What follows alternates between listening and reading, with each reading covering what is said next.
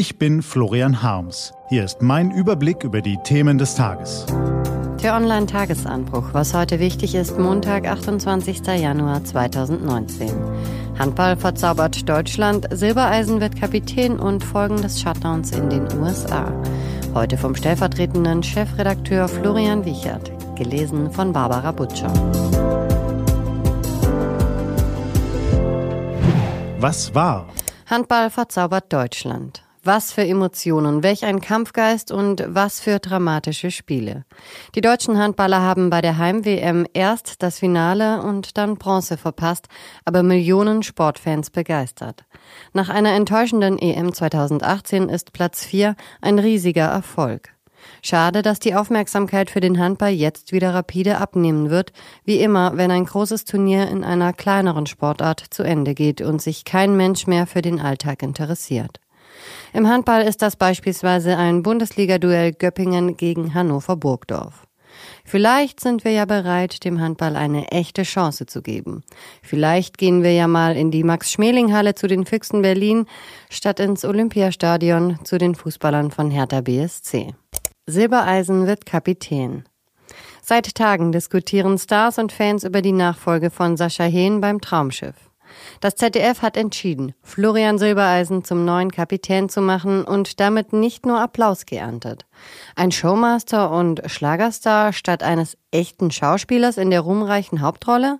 Heide Keller spielte sechsunddreißig Jahre lang Chefstewardess Beatrice und sagt, da fällt mir nichts mehr ein. Folgen des Shutdowns in den U S A. Donald Trump und sein Deal mit den Demokraten, um den Shutdown für drei Wochen auszusetzen, er entwickelt sich immer mehr zum Bumerang für den U S-Präsidenten. In der Öffentlichkeit wird die Vereinbarung als Niederlage angesehen.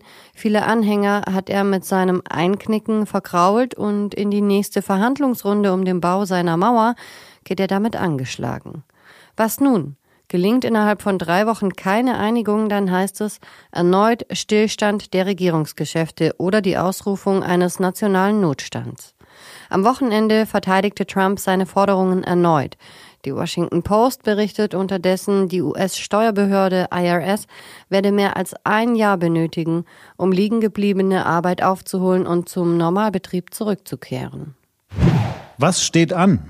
Die T-Online-Redaktion blickt für Sie heute unter anderem auf diese Themen. Familienministerin Franziska Giffey, Gesundheitsminister Jens Spahn und Arbeitsminister Hubertus Heil wollen ab dreizehn Uhr erste Ergebnisse der konzentrierten Aktion Pflege der Bundesregierung vorstellen. Bis zum Sommer sollen umfassende Vorschläge zur Linderung der Personalnot in der Pflege erarbeitet werden. Und vor der Abstimmung über den Plan B, der kein echter Plan B ist, zu Theresa Mays Brexit-Deal am Dienstag versuchen Abgeordnete auf den letzten Metern mit Änderungsanträgen Einfluss zu nehmen. Diese und andere Nachrichten, Analysen, Interviews und Kolumnen gibt's den ganzen Tag auf t online punkt de.